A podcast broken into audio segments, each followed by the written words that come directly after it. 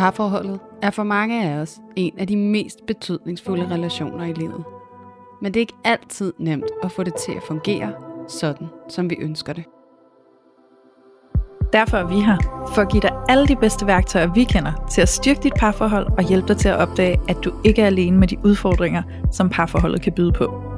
Din værter er seksolog og antropolog Julie Hove, Og selvværdscoach Louise Lukov. og sammen tager vi filteret af parforholdet.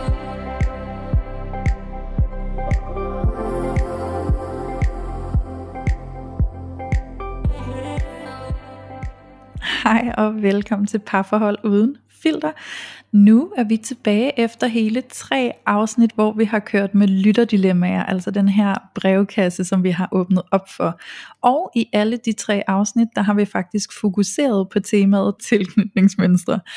Og nu synes vi faktisk, at det passer helt genialt ind, at vi lige kommer med et afsnit, hvor vi snakker om, hvad kunne den ængstligt tilknyttet egentlig have brug for, for at blive støttet over i at blive mere trygt tilknyttet, og omvendt, hvad kunne den undvigende tilknyttet have brug for, for at blive støttet over i det mere trygge. Øhm, det er noget, vi har fået beskeder fra et par stykker af jer, som har efterspurgt, sådan, kan I ikke tale sådan lidt mere konkret og detaljeret omkring, hvordan man kan bevæge sig fra det utrygge over i det trygge, og det vil vi rigtig gerne, og det har vi jo i princippet snakket rigtig meget om i alle de afsnit, vi har om tilknytning, og der ligger efterhånden, jeg tror jeg tæller otte afsnit, der faktisk fokuserer på tilknytning, så det kan du også spole tilbage og lytte til, og tage og trække alle guldkorn ud fra, som du nu engang finder i det.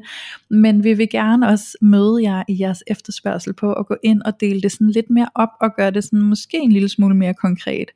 Så i det her afsnit, der vil vi altså gerne starte med at fokusere på den, der er undvigende tilknyttet, og så kigge på, hvad har en, der er undvigende tilknyttet, egentlig allermest brug for, for at mærke, at de kan blive støttet i at bevæge sig over i det trygge. Og når vi har gjort det, så bytter vi roller, og så fokuserer vi på den, der er mest ængstligt tilknyttet. Og øh, nu har jeg introduceret jer for, hvad der skal ske i dag, og så vil jeg jo også rigtig gerne introducere jer for Julie, fordi hun er her jo også i dag. Så vil du ikke lige sige hej, Julie? Hej. Big surprise. Eller overhovedet ikke. Jeg plejer at være her. Først inventar ja. efterhånden, kan man vist roligt sige. Ikke? Ja. Men øhm, jo, jeg har også. Ja, og det er dejligt. Det er jeg så glad for, at du er. Og øh, vi er jo giftet, Julie, på den måde, at du jo kommer fra det undvigende, og jeg kommer fra det ængstlige. Så det er, jo, det er jo de to modsætninger, vi kender så utrolig godt, og kan tale ind i med vores egne erfaringer, men også med den faglige viden, vi har. Og derfor, så kunne jeg jo godt invitere dig til, om du ikke har lyst til at lukke os ind i det undvigende univers, og så kan jeg få lov at stille dig lidt spørgsmål undervejs. Men det første spørgsmål, jeg jo kunne stille dig, kunne være sådan lidt et åbningsspørgsmål, og så spørge dig, hvilke ting kommer du først i kontakt med, hvis jeg spørger dig, hvad har en undvigende brug for, for at føle sig støttet til at kunne arbejde sig over i at blive mere trygt tilknyttet? Hmm, what a big question that is. Ja. ikke desto mindre, så er det også et spørgsmål, der i et eller andet format er til at svare på, og dog, så vil jeg også bare lige understrege, at selvom at man kan identificere sig selv i en eller anden form for tilknytningsstil, så er det jo stadigvæk enormt individuelt, øhm, hvad det er, vi har brug for, og hvordan vi reagerer på, på det ene og det andet, og den anden, øh, en eller anden tilgang. Så med det i mente, øhm, så kan jeg godt prøve at sige sådan noget, måske sådan, lidt generaliseret øh, ud fra min egne erfaringer primært. Øhm, og det er jo både som privatperson, som selv genkender det her mønster, og endda også med en partner, som har et tilsvarende mønster, hvor vi er to undvigende øh, par, et par, hvor at, øh, at vi kommer lidt af det samme. Og så er det selvfølgelig også med afsæt i nogle af de erfaringer, jeg har gjort mig med de klienter, jeg har haft, hvor at, øh, at der ligesom på en eller anden måde, det bliver tydeligt, at der kan være nogle mønstre, der går igen øhm, i forhold til det at være undvigende, og hvordan at man ligesom kan få åbnet op for den, der netop har en tilbøjelighed til at trække sig tilbage og fjerne sig og lukke ned for sig selv i relationen.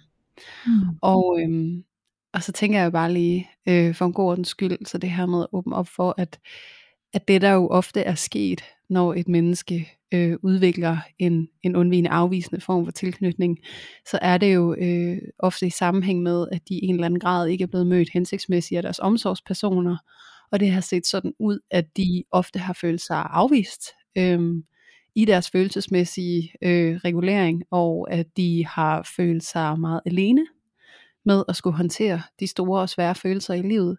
Og, øh, og opgaven har simpelthen været så stor, at, øh, at den måde, at mange undvigende mennesker har håndteret det på, det er simpelthen at lukke ned for det. Og, øh, og gå i sådan en øh, traumeresponsreaktion med noget kæmpe flygt frys. Ikke? Mm. Så at når der kommer store følelser i spil, så er der en tilbøjelighed til at, at gå i en af de baner, men øh, hvor at det typiske oftest nok vil være at enten fryse eller flygte, fordi ja. At der simpelthen er så spinkelt et øh, afsæt inden i det pågældende menneske omkring at kunne håndtere og blive stående i de her følelsesladede situationer. Øhm, ja, så med det i mente, så, øh, så lad os øh, lege den leg, at øh, der kommer nogle store følelser i spil. Der er en eller anden konflikt under opsejlingen. Og øh, så når at vi så står i den situation, at der er en, der trækker sig. Mm. Den undvigende, eksempelvis. Så, øh, så for, altså, jeg føler jo efterhånden, jeg har sagt det her mange gange, Louise, men nu, nu, nu tager vi den igen, for nu prøver vi ligesom at, at udpensle det lidt, ikke? Men jo. noget af det, der virkelig er brug for, det er faktisk at give dem plads til at kunne trække sig. Mm. Øhm, og det er, det er ret vigtigt, fordi at det jo netop er det der med, at det er en øh, traumerespons. Øhm, det betyder altså, at øh, vi er i gang med øh, den neuroaffektive hjerne, hvor at, øh, der ikke rigtig er noget refleksion overhovedet at komme efter. Der er bare en reaktion. Øhm, så det her med, hvis vi faktisk prøver at holde fast i et menneske, der prøver at fjerne sig, eller som lukker ned, så vil det have modsat effekt af det, vi ønsker at opnå. Øhm, der er langt større tilbøjelighed til, at vi lukker endnu mere ned for det her menneske, end at vi får det her menneske til at stå og åbne sig op, som mm. jo ofte det, øh, der er, øh, hvad kan man sige, behov for i sådan en konfliktsituation, øh, når man står og får et undvigende menneske, der lukker ned, så har modparten jo oftest brug for, at, øh, at vedkommende møder op i stedet for. Mm. Så, så derfor så er det bare så kontraintuitivt øh, at prøve at holde fast i sådan et menneske. Så øh, tillad dem at lukke ned og mm. gå. Øhm, så er der jo det der spørgsmål, vi har snakket lidt om indledningsvis, Louise, med, hvor meget overskud har man måske selv også ja. til, at den anden kan have sin reaktion. Ja. Øhm, og det er jo sådan en faktor, som, som man heller ikke kan generalisere med, for det er meget individuelt, alt efter hvem vi er, mm. og hvor vi er i livet, og hvad vi er berørt af og påvirket af. Ja. Men det der så vil være det næste fantastiske skridt for at støtte et menneske, som ligger i den undvigende afvisende tilknytningsstil, når de lukker ned, det er at øh, ikke at trække jer fra dem. Øhm, så det her med at vise på en eller anden måde, du, jeg ser, at du har lukket ned, og du har fjernet dig, øhm, men jeg fjerner mig ikke også. Mm. Det der med at blive med et undvigende menneske, øhm, når de lukker ned, fordi der giver du dem faktisk en modsat erfaring af det, de kommer med allerede.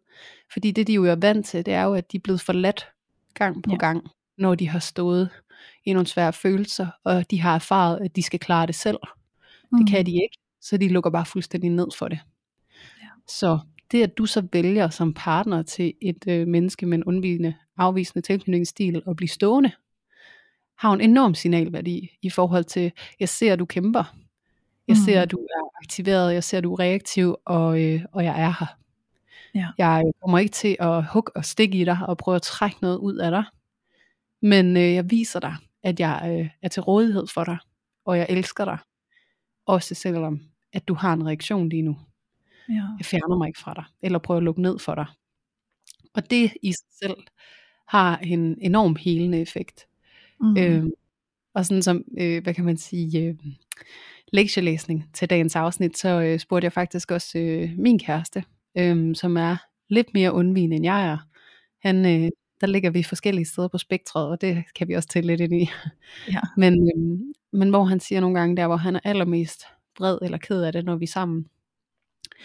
Øhm, og han lukker allermest ned, så, så det bedste jeg kan gøre for ham, det er at give ham en kop kaffe. Mm. og det er jo meget konkret, men det er fordi, der ligger enormt meget øh, symbolik i den ja. der kaffe der. Altså, Ja. jeg ser, at du har trukket dig. Øh, Mm. Der er en konflikt. Og, øh, og nu viser jeg dig lige, at jeg holder af dig stadigvæk. Ja. Og at jeg er hos dig. Men uden at jeg afkræver noget af dig. Men jeg kommer Mm. og giver dig noget. Det er en kop omsorg. Det er nemlig en kop omsorg. Det er ikke en kop kaffe, det er en kop omsorg. Ja. Øhm, og så det her med, at, øh, at jo så også, når man står over for en, der er undvigende, så er det jo også, at der hvor man ofte kommer til at hive og trække i den anden, er også et udtryk for, at man selv kan have svært ved at regulere sig. Ja. Og forholde på de der svære følelser, man, man kalder på den anden, fordi at, at vedkommende skal regulere en for en. Mm-hmm. Og der kan man sige, der er noget af det, der også er værdifuldt, det er jo, at, at jeg i hvert fald øver mig rigtig meget på at regulere mig selv. Ja. Og det er også en gave til ham, fordi så det kan virke lidt mere, hvad kan man sige, trygt at vende tilbage til et menneske, Ja. som faktisk står selv i sine egne svære følelser, og også tager ansvar for dem, og ikke at, at pålægger det med det samme, at han vender tilbage. Ikke? Ja. Ja. Okay. Så jeg ved ikke, om det kan mening, men Jo. det var det i hvert fald en start.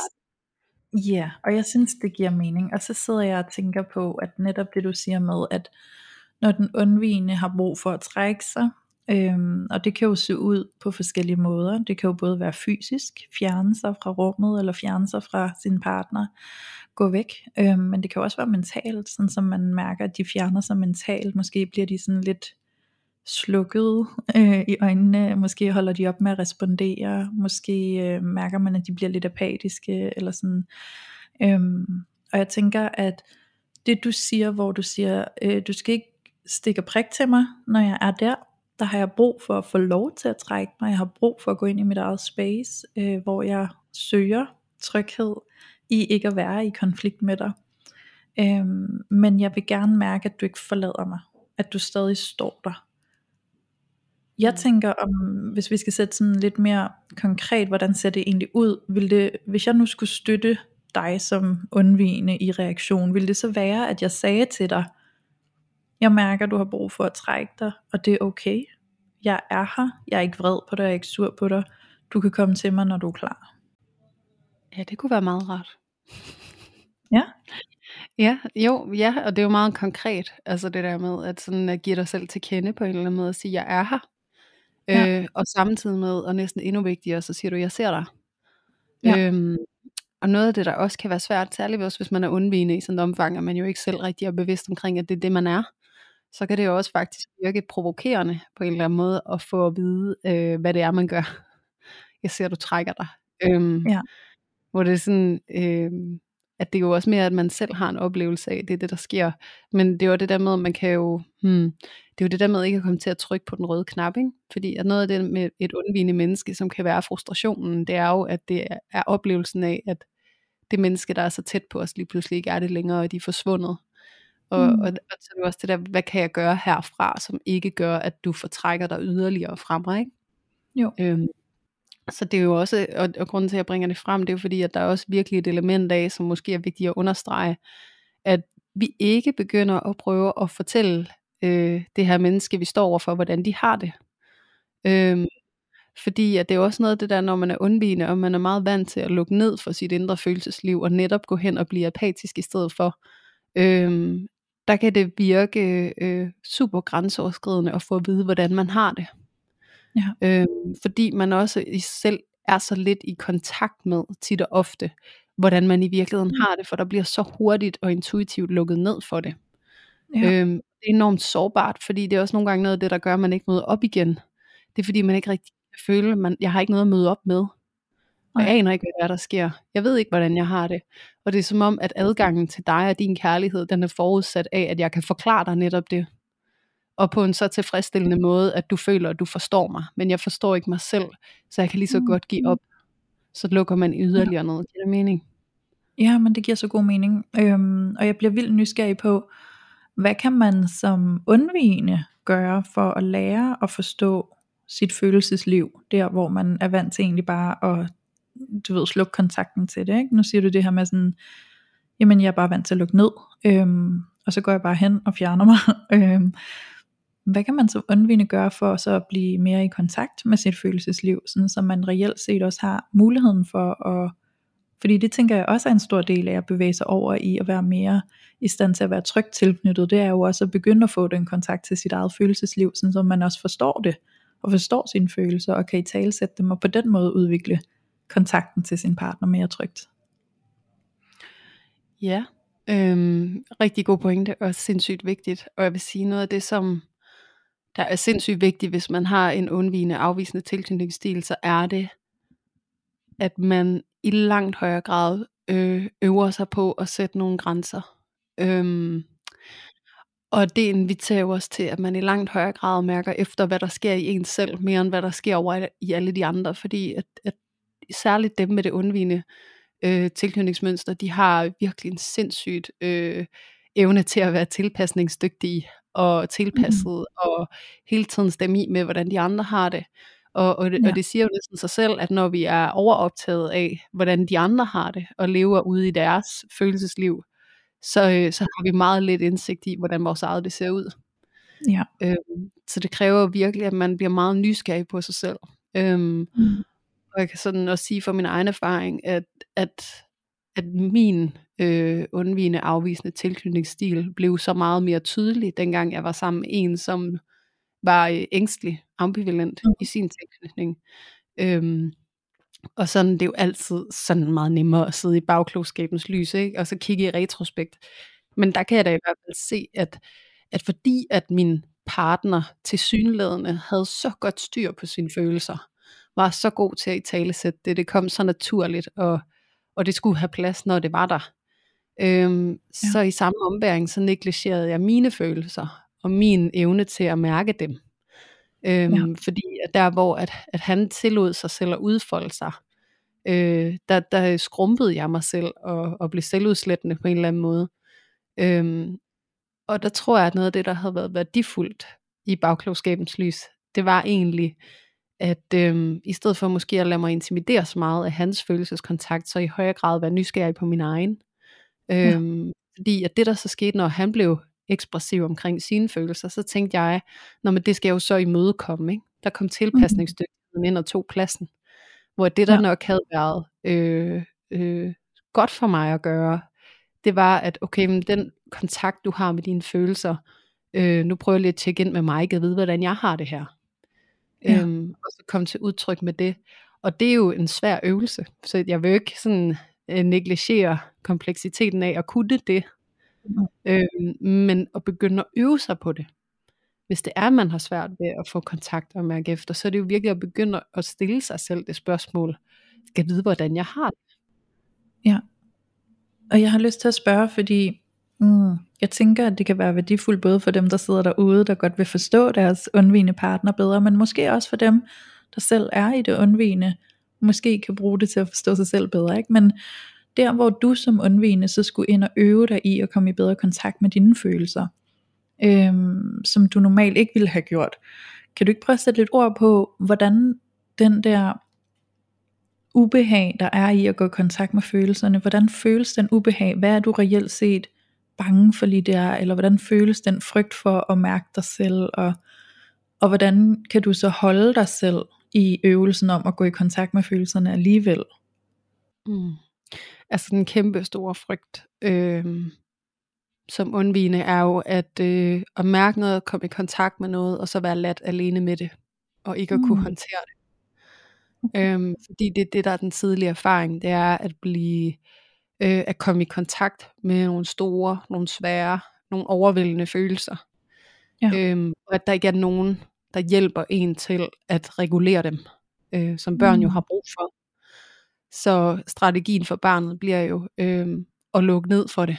Altså bare lukke ja. det. Ikke forholde ja. sig til det, ikke mærke det, men nu er der noget under opsejling, jeg fjerner mig fra det. Øh, jeg lukker ned mm. for det. Distraherer mig selv øh, på en eller anden måde. Ikke? Mm-hmm. Øh, så det er jo det, der er på spil. Og når det er den der enorme frygt for at mærke en følelse i første omgang, så er det jo sådan en, ja, sådan lidt sådan angstfornemmelse, man kan få, ikke sådan noget her, nu er der noget ubehageligt under opsejlingen, Nå, nu sætter jeg noget på, eller nu flytter jeg mig, eller mm. nu gør jeg noget andet, ikke? Øhm, og så jo. tilsvarende, når man står i en relation over for en partner, og de så kommer frem med noget, og man kan være, åh, der er følelser i det her. Puh, det, prøver jeg lige at fjerne mig fra, fordi det ved jeg faktisk ikke, hvordan jeg håndterer. Nej. Ja. Jeg ved ikke, om det er svar på dit spørgsmål. Jo, jo, jo, jo, jo. Jeg sidder bare og bliver sådan helt sådan, hey, hvor er det spændende. Ja. øhm, det er så spændende at høre om. Øhm, også fordi det er sådan, jeg kender jo ikke dine følelser i det undvigende. Så jeg kan lytte til dem, og så kan jeg sætte mig ind i dem, og så kan jeg prøve at forstå dem. Og det der er fantastisk, det er, når du fortæller, så genkender jeg jo nogle af de ting i min egen partner. Øhm, og det hjælper jo også til, at jeg kan se og forstå ham. Øhm, ja. Og det er jo det, jeg også tænker, der sker for alle dem, der sidder og lytter med lige nu. Så det er bare sindssygt spændende at høre om. Øhm, og jeg tænker, når du siger det der med, sådan, jamen den helt store frygt, det er faktisk, at jeg kommer i kontakt med en sårbar eller ubehagelig følelse, og at jeg så er alene, og ikke har nogen at støtte mig til. I, i den forbindelse, vil det så være, øhm, vil det så være rart for den undvigende at vide, at ens partner har stillet sig til rådighed, og kunne der så ligge noget i øvelsen i at ture gå hen til sin partner og sige, jeg kunne godt tænke mig at blive støttet i den følelse, jeg har svært ved at være alene med. Jeg har brug for at mærke, at jeg ikke er alene med den her følelse, for ligesom at udvikle sig over i det trygge. Ja, det kan man sige. At, øh, at der er en rigtig god øvelse i at ture og melde sig på banen. Øh, ja. Noget af det, der også kan være udfordringen, øh, det kan jo være det her med, at øh, oh, det er sådan, igen ikke, hvordan prøver man lige sådan at omsætte det her til noget sådan lavpraktisk, så det måske er nemmere at begribe mm. på en eller anden måde. Men noget af det, jeg så oplevede, øh, nu refererer jeg det tilbage til mig selv igen, da jeg var i det her forhold med en, der var ængstelig, øhm, så var det faktisk sådan en oplevelse af, at når jeg så endelig kom til ord, og satte ord på, i stedet for at trække mig og lukke ned, så vil jeg sætte ord på at komme frem og sige, det er det her, der sker, og jeg har det sådan her, øhm, så kunne jeg få en følelse af, at mine følelser, de blev kabret af den anden. Altså sådan, okay. nu dyrker vi det, og nu skal vi snakke om det, og nu skal vi være i det, og mm. altså hvordan har det, og så, altså sådan, du ved, sådan, man blev fuldstændig, i det der lille spæde skridt, man havde taget, kom ja. der en kæmpe rovfisk, og åd en, med hud og hår, som kan forstærke, det gør jeg aldrig nogensinde igen. Det blev for voldsomt. Ja, ja. så det, er sådan, det jeg hører du siger, det er, at når du så endelig modigt trådte frem og sagde, okay, nu deler jeg nogle af de følelser, jeg mærker med dig, øh, så var det som om, at det blev for stort, fordi der blev stillet for mange spørgsmål til det. Altså du, du, altså du blev bedt om at uddybe det mere, mere, mere, mere, mere end du overhovedet var klar til. Ja, præcis. Også fordi det der, man jo netop skal forstå, det er, hvor sårbart og hvor angstfyldt det kan være overhovedet at tillade sig selv at træde bare en lille smule ind i det. Og der er så ja. en, der tager en og giver en håndjern på til en radiator og beder en om at blive der, hvor det er så angstfuldt, ja. at man er gået hen i første omgang. Ikke? Så ja. jeg tror, det er det der med, at man også altså, får plads til at gå lidt ind og ud af det. Ja. Øh, du ved, sådan lige mærker det af, så man ikke går ud på isen, ud på midten, hvor den måske er lidt tynd, men man får lov til en lille skridt ad gangen. Øhm, så, så noget af det er virkelig også, og det er jo også lidt øh, i forlængelse af det afsnit, vi har lavet om mentalisering, ikke, som jo virkelig er midlet til tryg tilknytning. Øhm, der er det virkelig igen der tålmodighedsdel, jeg tror, der bliver særligt vigtig. Øhm, mm. I den kontekst, ikke? at man ligesom giver pladsen og viger fra pladsen og, og indstiller sig på, at, at, at der skal være noget plads. Og også sådan, altså, ja. altså, når man er utryg i første omværing, så er det jo også en manglende tillid sådan helt ja. grundlæggende til, er der plads til mig i relationen? Mm. Og det gør sig gældende for, bag, for, for hvad kan man sige, samtlige utrygge tilknytningsstile, ikke? Sådan, er der plads til mig i relationen? Og har ja. jeg en berettigelse i relationen? Og det er jo virkelig det der med at genopbygge den tillid, øh, som er, har været så, øh, hvad kan man sige, øh, brud, så, som er blevet brudt så tidligt i livet. Det kræver altså virkelig noget tålmodighed. Det tager noget ja. tid at afvikle det der. Ja. Okay, så jeg har lyst til et lille tillægsspørgsmål. Øhm, så vil det sige, at hvis den undvigende kigger lidt frem modigt og siger, hej, her er jeg, og nu prøver jeg at sætte lidt ord på min følelse, som er svær og sårbar for mig at mærke, og øh, nu åbner jeg op for dig og tillader at øve mig i det her. Så den bedste måde en undvigende måske, altså nu siger jeg undvigende sådan meget generaliserende, men du kan jo svare ud fra din egen personlige erfaring, den bedste måde at møde dig lige der eksempelvis, vil det være egentlig bare at lytte og sige tak, fordi du deler med mig, og så egentlig ikke meget mere. Hmm. Jamen, og det er jo det, der er så svært, når man er utryg, ikke? Fordi så på den anden side, så kan det jo også komme til at virke sådan, øh, altså sådan, man bliver afværget på en eller anden måde, sådan, Nå, men det lyder mm. som om det er svært for dig, men tak fordi du deler det, og skal jeg spørge mere, øh, der vil den undvignes øh, autosvar nærmest altid være nej. Ja. fordi at, øh, der er ikke mere, eller vi skal ikke ind i det, øh, fordi Ja. jeg ved ikke, hvor jeg kommer hen, hvis jeg går med det. Nej. Øhm, så det måske også altså sådan i høj grad kommer i kontakt med det her med, hvad må du har brug for, eller sådan, er det okay? Altså nu Ja. også, hvis man er kærester øh, og har en partner, ikke? hvor at måske kender I hinandens kærlighedssprog, øhm, det kan være det fysisk berøring, okay, er det okay, jeg holder om dig? Altså sådan, så beder om tilladelse til Mm. at, at komme med et konkret forslag, ikke? fordi det kan være med til måske, at den der lille åbning, man har fået lavet, den kan blive lidt mere åben, eller det kan blive den der gode erfaring, man kan læne sig op af næste gang, man skal træde modigt frem. Ikke?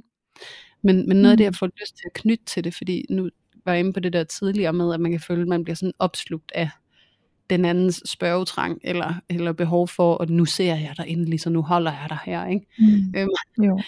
det kan være så overvældende. Øhm, og der vil jeg sige, at som undvigende, så er der desværre også en tilbøjelighed til, at, øhm, at når vi så mærker, at nu er den anden tilfredse med os, og vi leverer det, vi skal, så, så nu, skal Ja. jeg, nu skal jeg blive her, eller jeg skal overforbruge mig selv, øhm, og være til stede, fordi at nu Mm. mærker jeg min berettigelse i relationen, for jeg giver dig det, du gerne vil have. Igen, vi går over i det der tilpasningsmodus. Men det har altså som konsekvens, at man trækker sig endnu mere bagefter, som oftest. Øhm, Mm. Ja. så, det der med, at, at man jo måske også, hvis man sidder med en partner, som er meget undvigende, at man bliver opmærksom på deres øh, tilpasningstrang. Øhm, fordi de så hurtigt øh, rejser over i den anden, og, og sådan, jamen det er det her, du vil have af mig, så nu er det det, jeg gør.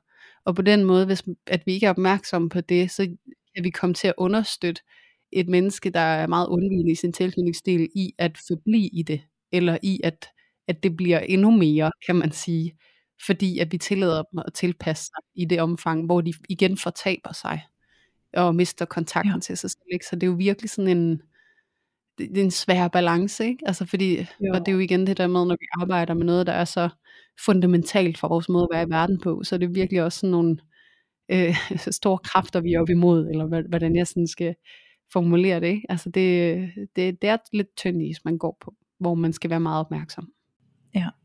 Jamen, jeg synes, det giver god mening.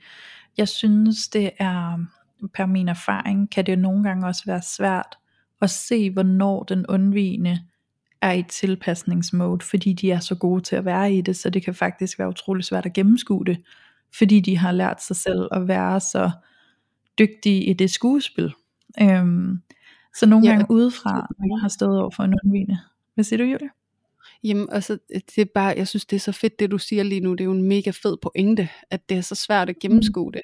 Fordi det er jo så også Ja. igen meget konkret til, tilbage til, sådan, hvad kan du så gøre? Ja. Jamen, så er det måske sådan at spørge, altså sådan, er du her stadigvæk? Eller sådan, og så uden at det er bebrejdende, men altså fortsætter du den her samtale med mig, øh, fordi at det er værdifuldt for dig, eller er det fordi, at du er bange for, hvordan jeg reagerer, hvis du ikke gør det? Ja.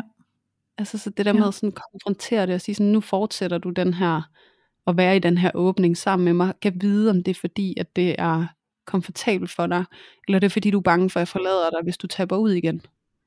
Ja, jamen præcis. Men jeg tænker også, at sådan, lige der kunne jeg jo også godt forestille mig en undvigende, der måske er meget over i det undvigende, der så der også ville komme med, nu tillader jeg mig i godsøjne at sige løgnen, ikke? og sige sådan, nej, det er fint nok, og vi snakker, ikke? men det er det egentlig ikke, men de kan ikke lide at sige, at det ikke er det.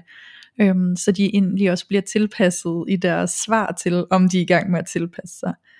Øhm, så jeg tænker, at det er, jo, det er jo virkelig også den her balancegang i at hvis man er den, der står over for den undvigende, virkelig sådan at tilbyde denne her meget sådan fine, fine åbning til, sådan, du, må, du må selv få lov at styre, hvor meget du har lyst til at dele, og hvor meget du har lyst til at åbne op, og hvor meget du overhovedet har lyst til at sidde i det her space. Du er fri til at gå præcis når du vil, og jeg er her stadig. Du bliver ikke straffet for det.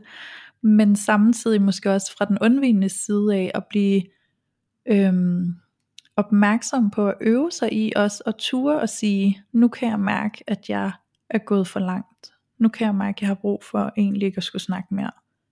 Ja. Det er en rigtig, ja. rigtig fin pointe.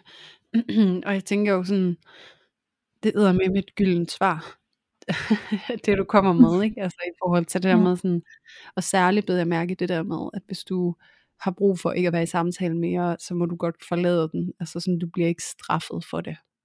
Øhm, Ja. Fordi jeg tror, at det er den erfaring øh, rigtig, og det er også noget, det jeg oplever i min praksis, øh, når jeg sidder med par, at den, det er ofte sådan, at den undvigende part øh, indvilliger i alt for meget, og går med til alt for mm. meget, fordi de har fået gentagende oplevelse af, at de netop bliver straffet for det, hvis ikke de gør, og straffet ja. i forhold til, at der er dårlig stemning, øh, at de bliver øh, udskammet i forhold til ikke at kunne matche det behov for samtale, der måtte være, eller altså det med at blive ja. forkert gjort på en eller anden måde, eller få fjernet noget fra sig, det kan også være fysisk kontakt, eller hvad det måtte være, ikke? for vi straffer jo også ja. med vores kærlighedssprog ved at holde det tilbage.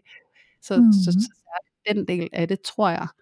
Men, men når det så er sagt, altså det der med ikke at straffe, når vi selv bliver ramt i vores, ikke? det er jo virkelig også noget af det, der kan være svært, Louise, fordi at, mm. at hvis man faktisk også selv sidder der med alle sine følelser i spil, øhm, ja. over for en menneske, der er undvigende, og så vise det kæmpe overskud, som du beskriver, mm-hmm. i forhold til øhm, egentlig sidde et sted, hvor man måske heller ikke selv er blevet mødt. Ikke? Det, det er altså en, en vildt svær øvelse, det er jeg bare nødt til at sige. Ikke? Mm. Jo, det er det. Og det er jo den der hårfine balancegang i, der er noget, der er muligt i visse situationer, hvor vi har overskuddet til det. Der er noget, der er muligt der, hvor at der måske er kun den ene, der lige er i et sårbart space, den anden kan faktisk rumme det og sidde og støtte det. Men hvis begge parter står og er aktiveret ind i et traume øhm, og en utryghed, så bliver det jo hurtigt et svært, øh, en svær interaktion fordi man jo faktisk netop gør alle de modsatte ting af, hvad den anden har brug for. Ikke? Øhm, ja. Og det er jo der, hvor det virkelig bliver det, det fine arbejde i at prøve på en eller anden måde at spille bold sammen. Mm, øhm, ja, og se, præcis. hvor man kan give, og, og sådan give hinanden lidt, øhm, og støtte hinanden lidt, og man finder måske ud af at mærke, hvem er egentlig mest kritisk stå, altså i deres tilstand lige nu, og så kan det være, at jeg lige kan give lidt til dig, fordi jeg mærker, at du har det lidt værre, end jeg har det lige nu. Ikke? Øhm, ja, og andre gange, så tror jeg også bare, at så er vi sgu ikke lige i stand til det, og så står vi lige i en kæmpe aktivering sammen, hvor vi måske ikke overhovedet får respekteret hinandens grænser, eller behov, eller noget som helst, og så er det lidt et shit show i, i de 10 minutter, eller en halv time, eller hvor lang tid det var, og så må vi jo vende ja. tilbage, og så må vi prøve at se, hvordan kan vi mødes efterfølgende, og prøve at reparere lidt, og støtte lidt, der hvor vi lige har genvundet lidt overskud øh, senere på dagen, eller dagen efter, eller et par dage efter, eller hvornår man lige mærker, at man er faldet lidt til ro igen, ikke? Ja, lige præcis. Og det er jo virkelig ja. det der med, at sådan noget med tilknytning og sådan noget, ikke? Og at være utrygge og have nogle utrygge strategier og skulle udvikle nogle nye strategier, som er langt mere trygge og, og bæredygtige for vores indre liv. Ikke? Det er bare en sindssygt svær øvelse. Øhm, og der er jo en grund til, at, at mennesker de går i terapi og får hjælp til det her. Det er, fordi det bare er så hammer svært at være sin egen voksne, ja. når man står og er i kontakt med sin indre barn. Og hvis man står, ja. står over for en partner, der også er i kontakt med sit indre barn, og så forvente, at de skal være voksne for en, det er også en kæmpe opgave. Så der er altså noget meningsfuldt i, at man får hjælp til det, fordi det er bare mega svært. Det er jeg bare nødt til sådan at understrege endnu en gang, ikke? Også særligt fordi, at, at jeg tror, at det er vigtigt, når vi arbejder på de her ting, at, at vi får at vide faktisk også, hvor komplekst det er. Så når vi ikke ja. kommer til at stå og slå os selv i hovedet over, at vi ikke føler, at vi lykkes med at møde os mm. selv og hinanden på den der rigtige måde, og nu sidder jeg og laver sådan en anførselstegn, ikke? fordi mm. at det er jo netop, altså sådan, vi sidder og laver parforhold uden filter, og det er jo netop for at gøre det langt mindre perfekt. Ja. Så det der med, at vi heller ikke lykkes med den her øvelse, er altså også fuldstændig efter bogen, og helt ja. enormt forventeligt, og det er virkelig okay mm. at bede om hjælp til det her, fordi det er svært. Ja, ja og det er, også, det er også okay, at det er en lang proces. Det tror jeg også er vigtigt, fordi det der med at få nogle værktøjer på hånden, jeg er sikker på, at alle jer, der lytter med og har lyttet med i en lang periode, og det ved vi jo også fra dem af jer, der giver jer til kende hos os, at øh, mange af de værktøjer, I, for, I får her i podcasten, virkelig er nogen, der hjælper jer utrolig meget. Men jeg tror også, det er lige så vigtigt at anerkende, at bare fordi du har fået et værktøj i hånden, så er det ikke fordi, du nødvendigvis øh, mestrer at bruge det med det samme. Lidt ligesom hvis jeg beder dig om at bygge et fuglehus, og du aldrig har prøvet det før, så det kan godt være, at jeg har givet dig søm, hammer og sav, men det kan godt være, at det tager dig 12 fuglehuse, før det bliver flot.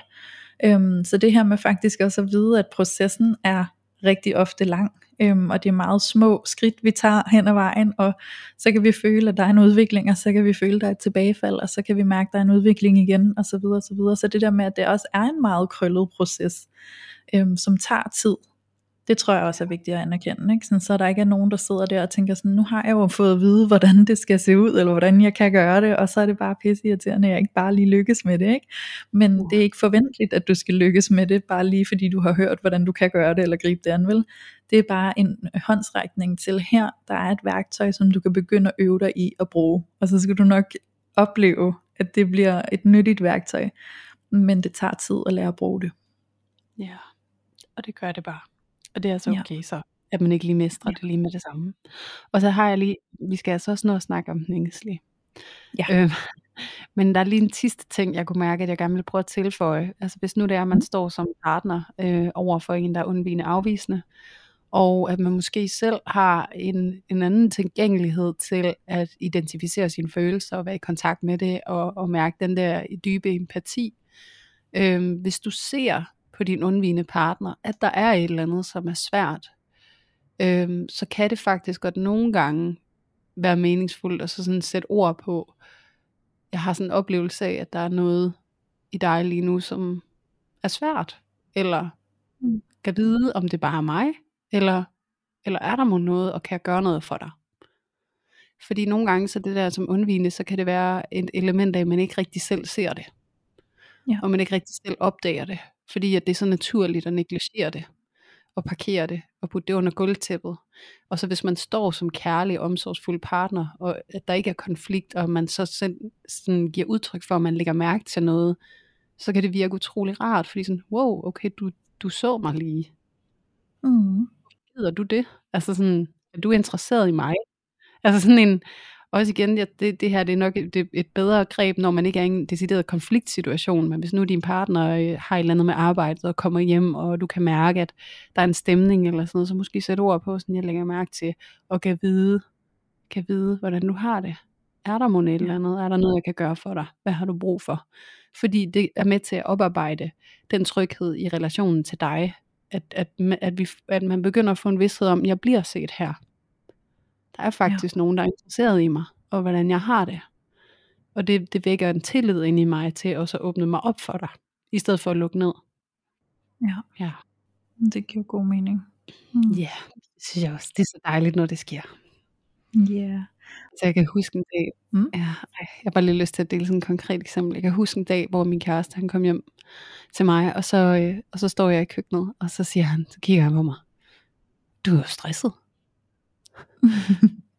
og så sådan, det kan godt være, at han fortalte mig, hvordan jeg havde det, men det er sådan en følelse af, at jeg har haft en lang, stresset dag, og så kom han lige pludselig og, øh, og kigger på mig og siger, du er stresset. Og sådan, ja, ja, jeg er så. og det var bare så behageligt at blive set på den måde der. Og sådan, så, så det er det der med sådan at prøve, tror jeg, at eksemplificere de der små ting, hvordan når vi render ind i hinanden, at vi så også mm. lige sådan ord på, hvad det er, vi ser nogle gange, og hjælpe os til os at se os selv, fordi jeg havde ikke nødvendigvis set det om mig selv, fordi jeg bare havde haft en lang dag, og været med min søn, og, og sådan kørt lidt på autopiloten, ikke? og så kommer der en og ser en, og det er tryghedsskabende, i forhold til, ja. at vi så står i en konflikt, ikke? hvor jeg skal prøve at folde mig mm-hmm. selv ud. At, at jeg har erfaringer med fra tidligere, at jeg faktisk bliver set af dig. Ja. Ja. Jamen helt sikkert. Men jeg tænker, at det, jo, det minder mig om, hvor, hvor sådan hårfin balancegang er i det der med at fortælle dig, hvordan du har det, og fortælle dig, hvordan du føler det. Ikke? Lidt ligesom du sagde i starten, sådan, du skal helst ikke fortælle mig, at jeg er i gang med at trække mig, fordi det kan være sådan lidt intimiderende, at du prøver at fortælle mig, hvordan jeg har det, når jeg ikke er sikker på, hvordan jeg selv har det. Ikke? Øhm, og så til, at det faktisk også nogle gange bare kan lande enormt godt. Så det tænker jeg også, at den der finføling med, hvad der egentlig lige er rum til, eller sådan, at man måske kan mærke på sin partner, sådan, okay, her føler jeg mig ret tryg i, at det faktisk vil få dig til at føle dig holdt og set af mig, at jeg sådan kan se, hvad der sker over i dig. Ikke? Men øhm, nogle gange bliver det lidt knald Jamen, og så tror jeg også, det handler om, Louise, hvordan det bliver leveret på en eller anden måde, fordi mm. at hvis det er fordi, at jeg stod i en situation, og han kom hjem til mig, og så øh, begynder han at fortælle om sin dag, og ja. så står jeg og er stresset, og så er jeg ikke rigtig nærværende og siger, hvad er du stresset eller hvad? så er det jo ikke, Jamen, helt så er det jo ikke en kærlig opmærksomhed. Ikke? Og så, den, så opstår det jo i, at der er en konfliktsituation mellem ham og jeg, hvor at, at han kommer hjem til mig, og så kigger han på mig, og med kærlighed sådan, ej, du er stresset. Mm. Altså det der med, at han ser mig, og ikke i kraft af, at han ikke selv har følt sig mødt, at han ikke selv har følt sig mødt af mig, giver det mening, ikke? Mm. Sådan, så han konstaterer det ikke på baggrund af, at jeg ikke har levet op til hans forventning, men egentlig bare Mm. fordi han observerer mig. Jamen helt sikkert, og det var egentlig også det i starten, da jeg sagde det der med sådan, jeg kan se, du trækker dig, det var også ment som sådan en kærlig, jeg kan se dig, og jeg kan se, at du ikke er komfortabel i det her. Øhm, så selvfølgelig har det rigtig meget at gøre med, hvilken intention kommer den udtalelse også fra. Kommer det fra sådan, øh, du trækker dig, det er lidt irriterende, fordi jeg kunne godt tænke mig, at vi skulle snakke, eller om det kommer fra sådan en, okay, jeg kan se, du trækker dig, og det kan godt være, at du måske har brug for, at vi ikke skal snakke mere, er det måske sådan, du har det, ikke? Lidt ligesom, ja. oh, du er da stresset, min skat. Ja, det er jeg faktisk, og tak fordi du ser det, ikke? Ja, præcis. Ja. Ja, så se hinanden, og kan vide, nu skal vi, nu skal vi bevæge os over i det, kan vide, mm. Om det er lidt det samme, man har brug for, når man står der, og er utryg, en ængstelig ambivalent over for sin partner, og Mm. bare er taget af nogle følelser, og savner at mærke sin partner, og sådan noget, kan vide, hvad der skal til. Kunne du have lyst til sådan at prøve at åbne op for at dele dine erfaringer, Louise, med hvordan at du føler, at det er rart at blive mødt, når du står der Mhm. i din utryghed og mærker din ængstelighed. Ja, absolut. Så jeg synes egentlig, vi kan tage en ret fin glidende overgang lige fra det der, hvor du siger, at du som undvigende bliver set i sådan, åh, oh, du er da stresset. For, for mig, øh, nu kommer jeg til sådan at tale ud fra mine egne personlige erfaringer her, mest af alt, øhm, så synes jeg faktisk, at den er ret fin også at se, hvis det var nu en ængstelig. Øhm, fordi det jeg kan mærke, der er rart fra et ængstligt udgangspunkt i at blive set, det er faktisk mere der, hvor jeg kamuflerer, hvordan jeg ægte har det, øhm, og så at blive set i, hvordan jeg faktisk har det. Så forstået på den måde, nu er vi inde i sådan en push-pull energi. Jeg kan finde på som ængstelig, så vil det se sådan ud, at jeg vil skubbe dig væk, men det jeg egentlig ønsker mig, det er, at du kommer tæt på. Men det vil jeg ikke vise dig, for det er sårbar, sårbart for mig at vise dig, at jeg faktisk godt vil have dig tæt på. Øhm, og også fordi jeg faktisk er bange for, at du ikke har lyst til at komme tæt på. Det vil sige, at jeg kunne komme til at putte mig selv i en position, hvor jeg kunne blive afvist og såret. Så jeg vil hellere spille hård udenpå, og tage mit skjold frem og sige, fuck dig skrid. Men i virkeligheden står mit indre barn bare og siger, bliv, bliv, bliv, bliv, bliv. Og lige der har den ængstlige lyst til at blive set i, at du skal faktisk ikke gå, selvom jeg beder dig om det. Du skal blive. Mm. Ja. Ja, jo, det genkender jeg rigtig meget. Altså sådan at have oplevet det på en eller anden måde, ikke? Ja. ja. Jo.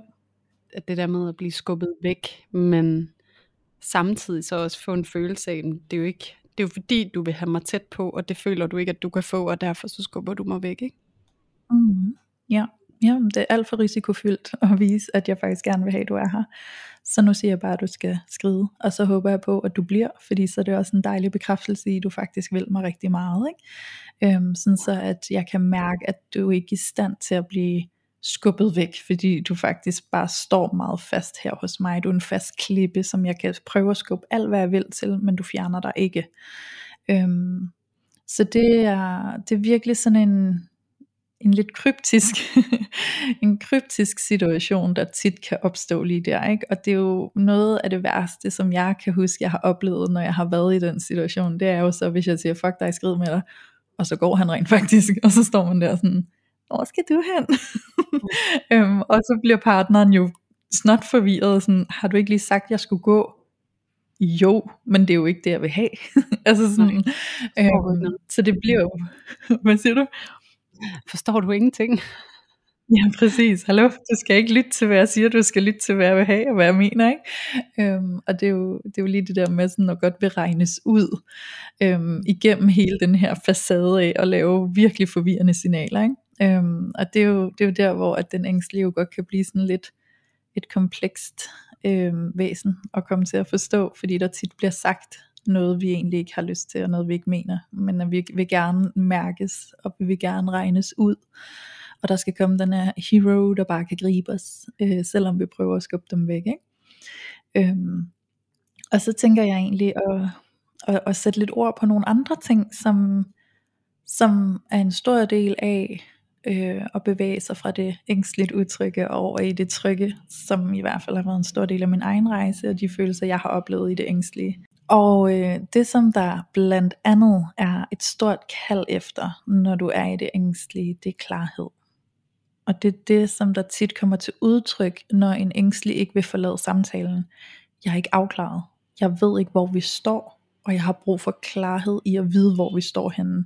Så jeg har brug for, at vi udtømmer det her emne, indtil jeg forstår, hvor vi er.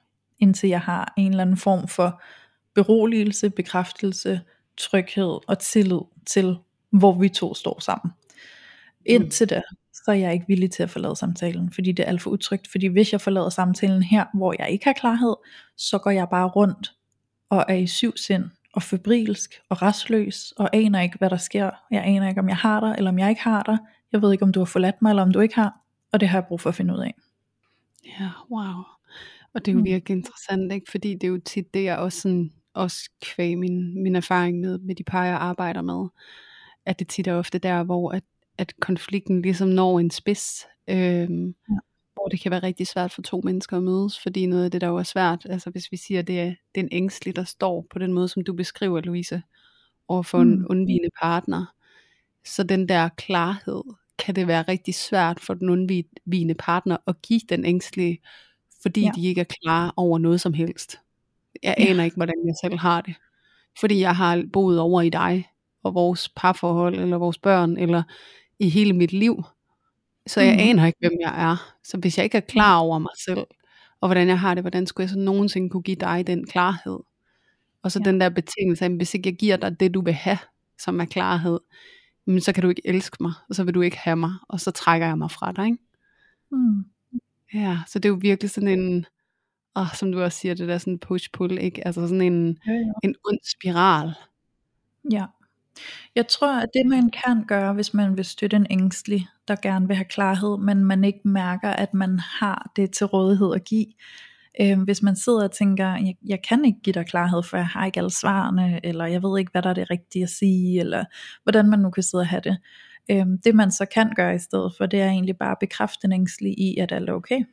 Øh, eller om ikke andet bare sige, øh, vi, vi er okay, vi er ikke gået fra hinanden. Du kan slappe af resten af dagen, jeg kommer hjem igen senere. Øhm, så simpelthen sæt ord på, jeg er ikke forsvundet fra dig, og du skal ikke være bange for at miste mig.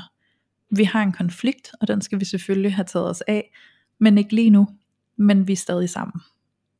Ja, jeg, ja. jeg kommer sådan til at tænke på noget, du har sagt en gang, det der med, på bunden er vi okay. Ja, præcis. Det sagde min kæreste jo til mig. Øhm, på et tidspunkt i, jeg vil sige, de første 3-4 år af vores parforhold, der var det ængstlige meget opblusset i mig. Og vi havde virkelig en proces i at arbejde ind i det trygge, også fordi min kæreste kommer fra det undvigende, så vi har virkelig det der klassiske spilkørende. Øhm, og det har vi arbejdet rigtig meget på, og det er jo dejligt at mærke, hvordan at vi står mere trygt nu end utrygt. Øhm, men da han sagde det til mig, der var bare nogle brækker, der satte sig anderledes op i min hjerne. Og det var virkelig gyldent.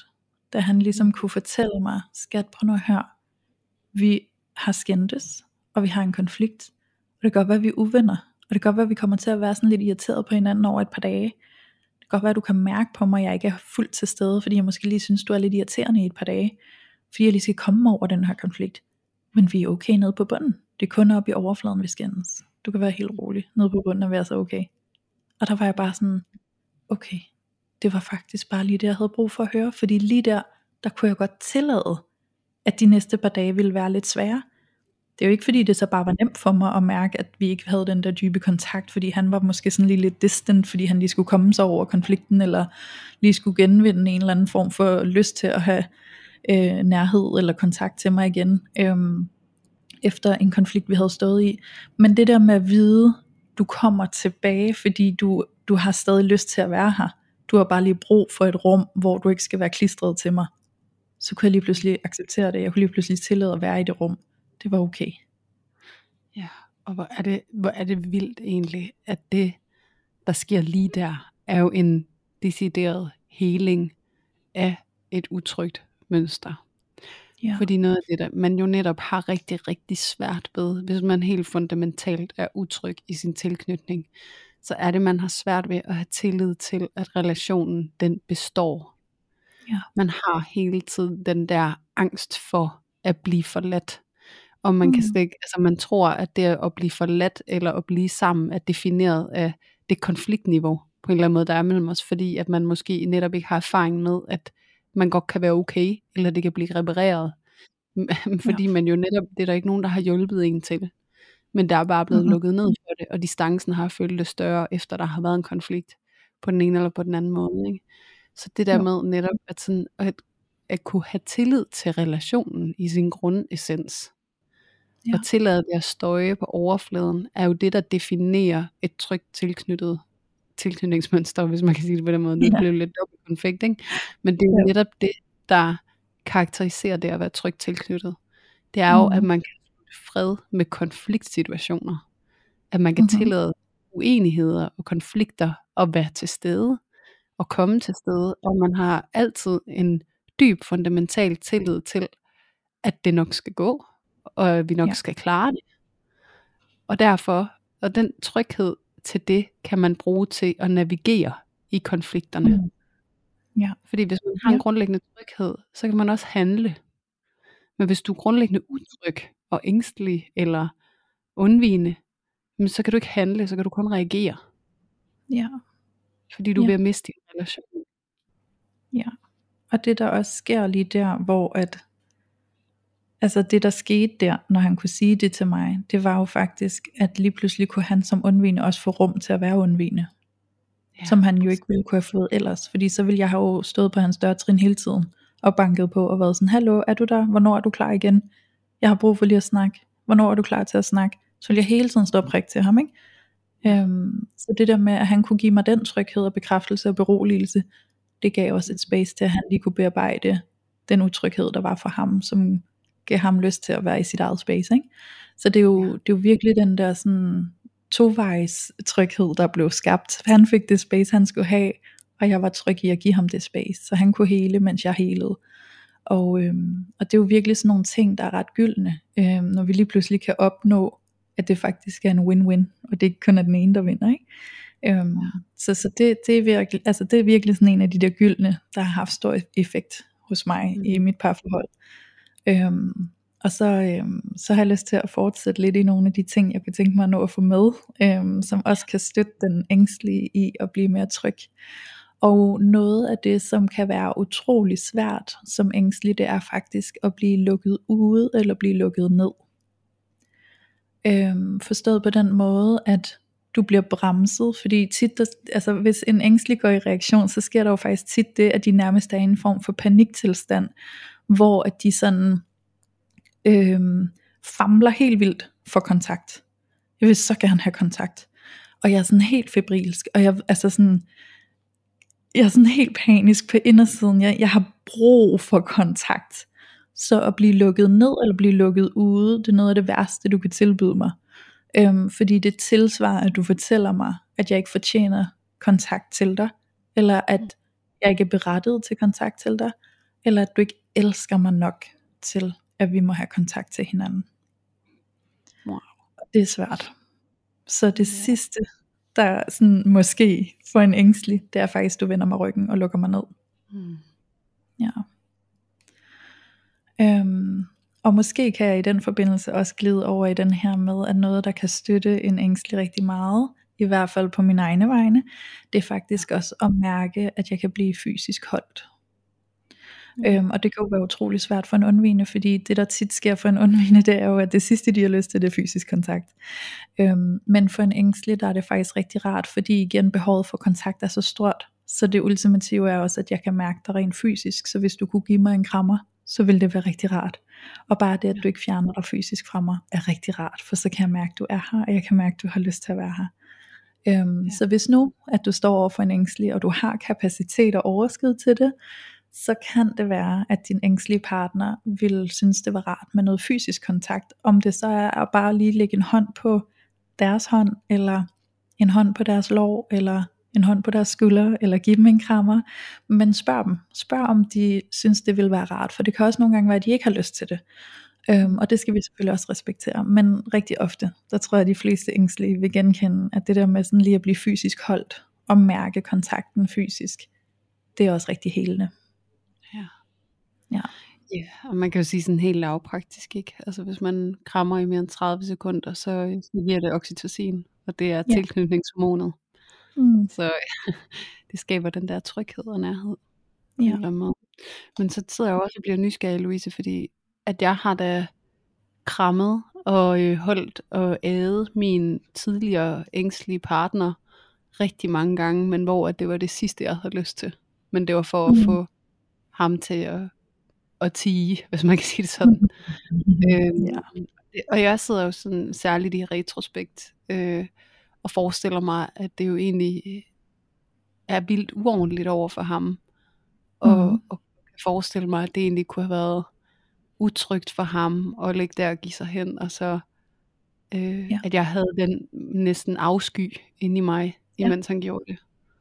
Det er heller ikke rart. Og det kan jeg lige så godt skrive under på, for jeg har prøvet det masser af gange med min egen kæreste. Ja. Øhm, så har han givet mig et kram, fordi han tænkte, Nå, det er det, jeg bliver nødt til, for det er det, hun har brug for, og nu tilpasser jeg mig.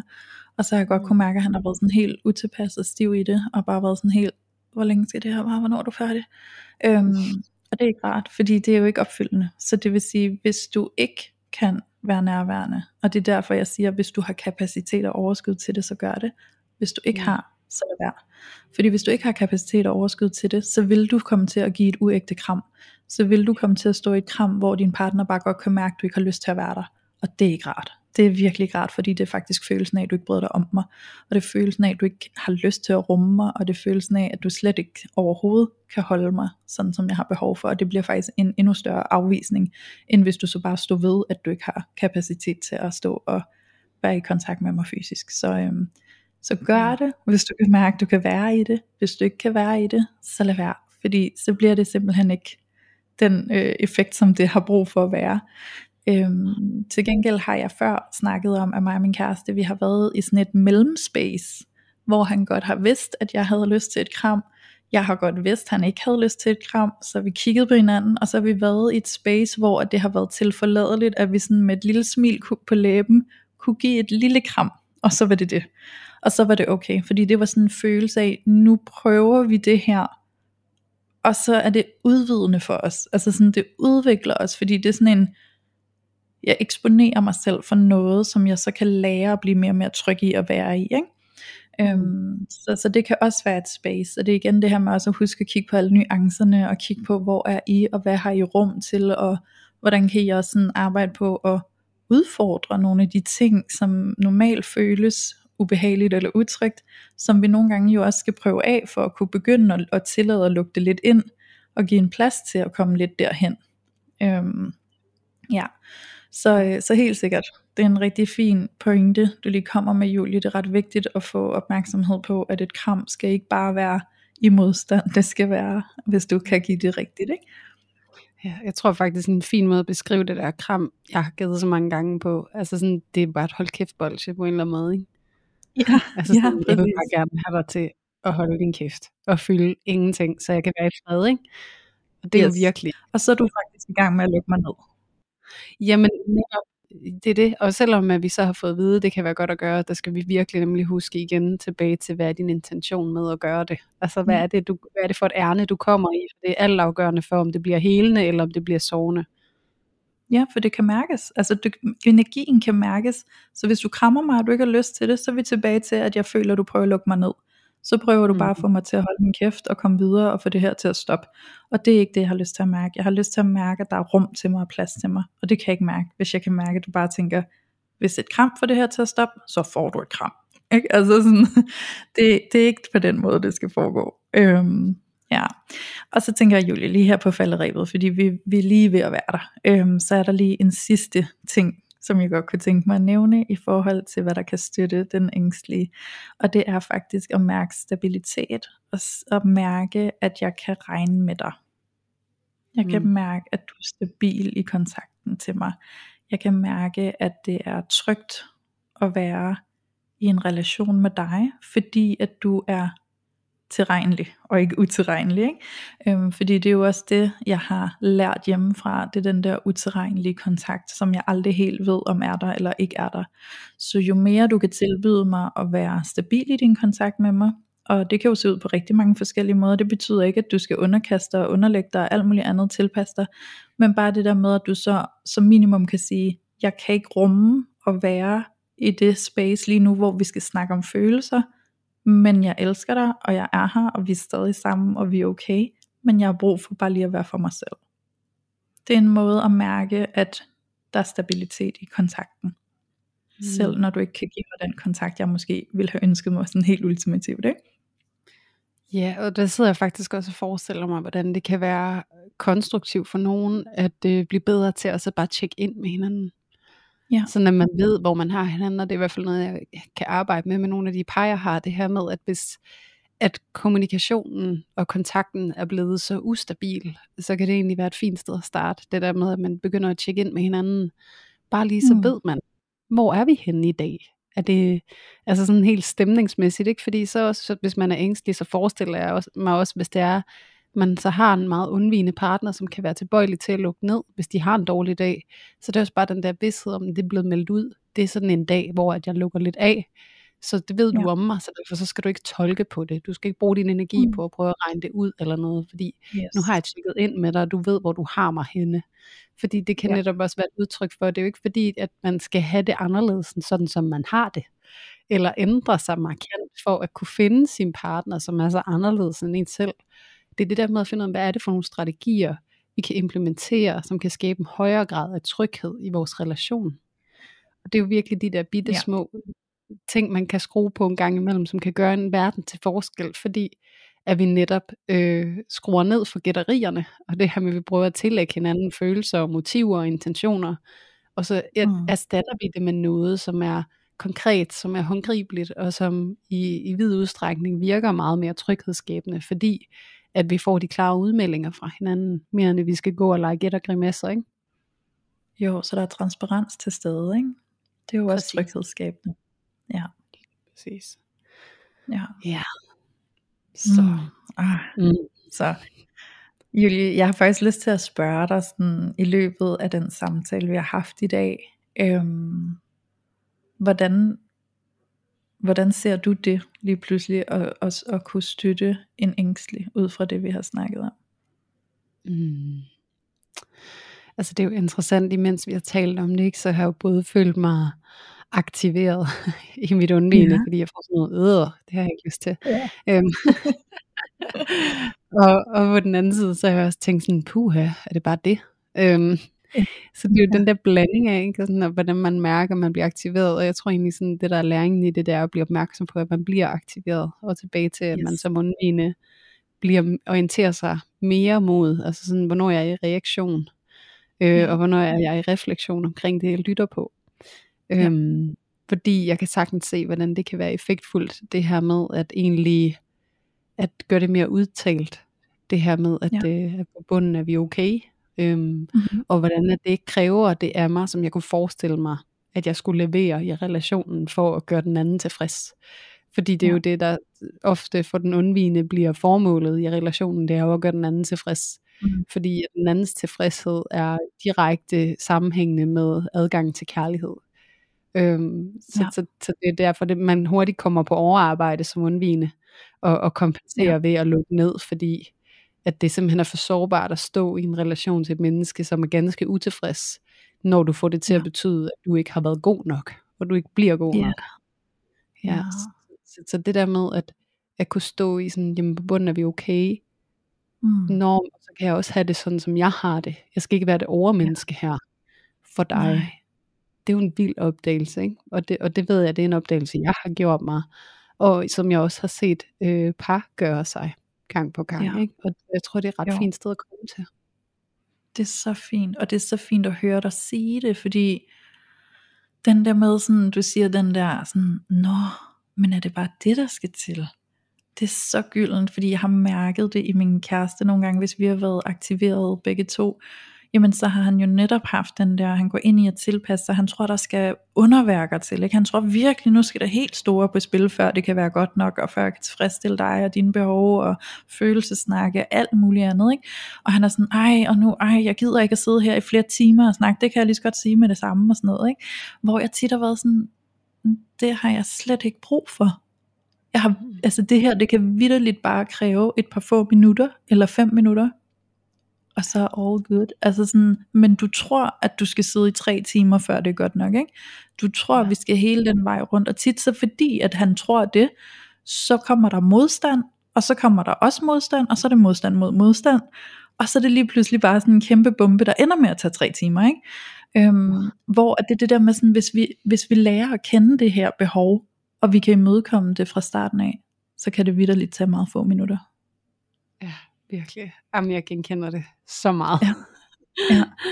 Ja, for det er det der med, at det er en lille fjer, der bliver til fem høns lige pludselig. Ja. Fordi at vi, vi går automatisk i modstand mod hinanden. Ikke? Jo. I stedet for at prøve at møde os selv, sådan at vi, vi kan møde den anden. Og det der med at se, at, de, at det kan godt samme eksistere. Jeg kan ja. godt møde dig samtidig med, at jeg møder mig selv, og det, det, det er vores relation i stand til. En relation er ikke defineret af selvopoffrelse på den mm-hmm. ene eller den anden måde. Ikke? Ja, præcis. Ja. Ej, men det er så fint at se.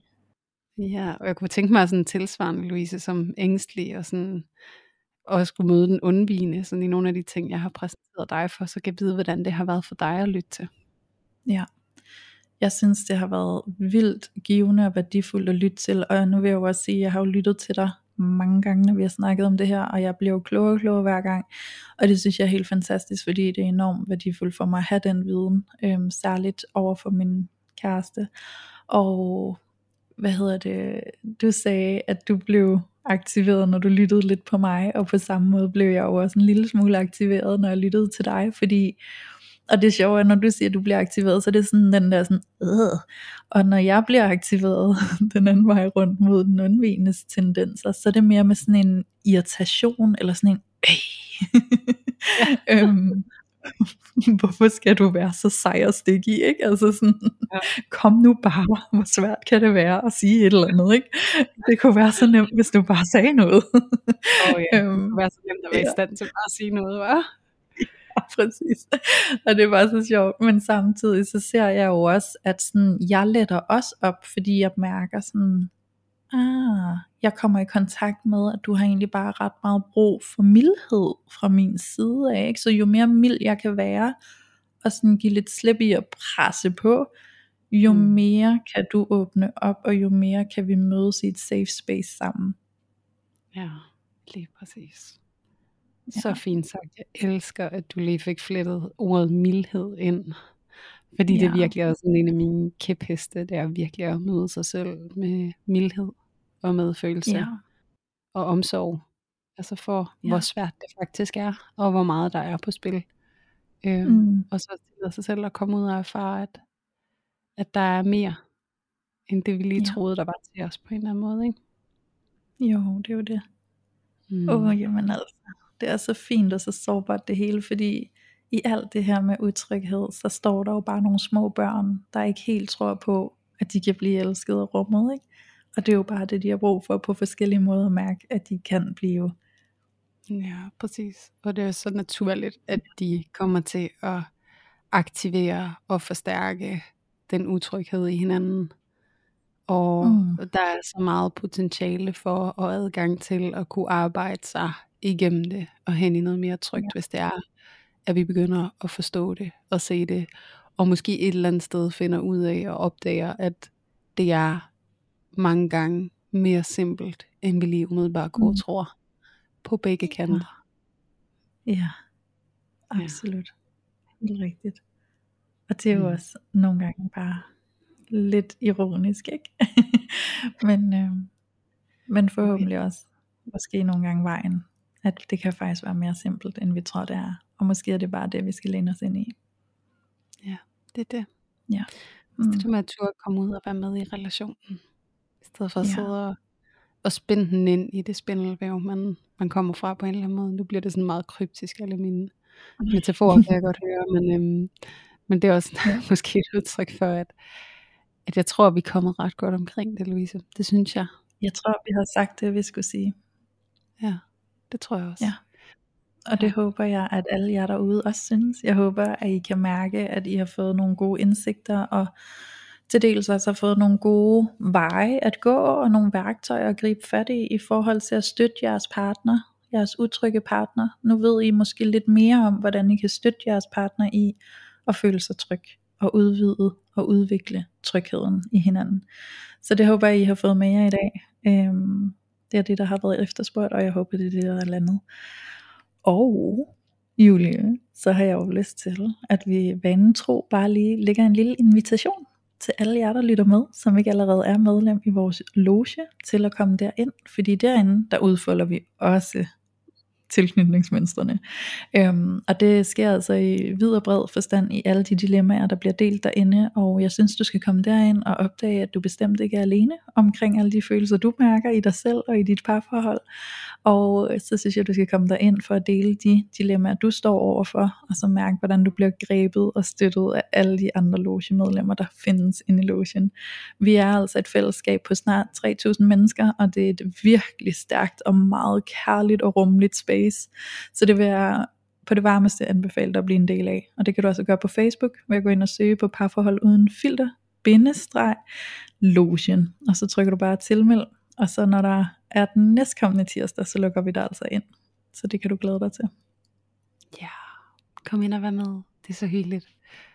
Ja, så super ja. godt, du lige kom med den opfordring endnu en gang. Det gør vi jo altså hver gang, og vi kan jo også se, at det giver noget, fordi at vi er flere og flere nye tilkommende derinde, og, og fællesskabet vokser bare, og det bliver mere og mere øh, givende og omfavnende og kærligt, så det er jo helt fantastisk.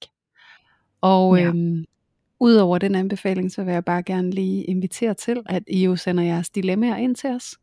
Fordi Mhm. at øh, der kommer altså flere af de her brevkasteafsnit, og nu har vi jo rundet de første tre afsnit her, hvor vi har lavet en triade om tilknytning, og kan vide, hvad det bliver næste gang. Ikke desto mindre, Ja. så behøver det ikke at definere, hvad det er for et dilemma, du sender ind. Alt er velkommen, og det kan jo faktisk være, at netop dit dilemma kommer til at præge, hvilken retning vi går imod i næste gang, vi skal lave sådan en triade af nogle lytter-dilemma-afsnit. Så Ja. send endelig dit dilemma til os. Det må maks vare 5 minutter, og det er altså en lydfil, som du skal lave.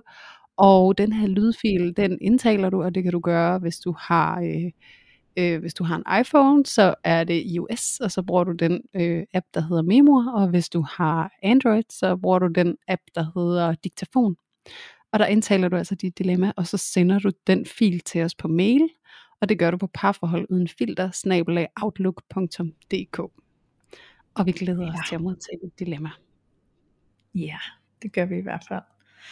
Og Julie, så synes jeg jo faktisk bare, der er tilbage og sige tusind tak i dag endnu en gang for at sidde og skabe det her spændende rum sammen. Jeg synes virkelig, det er spændende at udfolde de her ting og blive klogere på hinanden.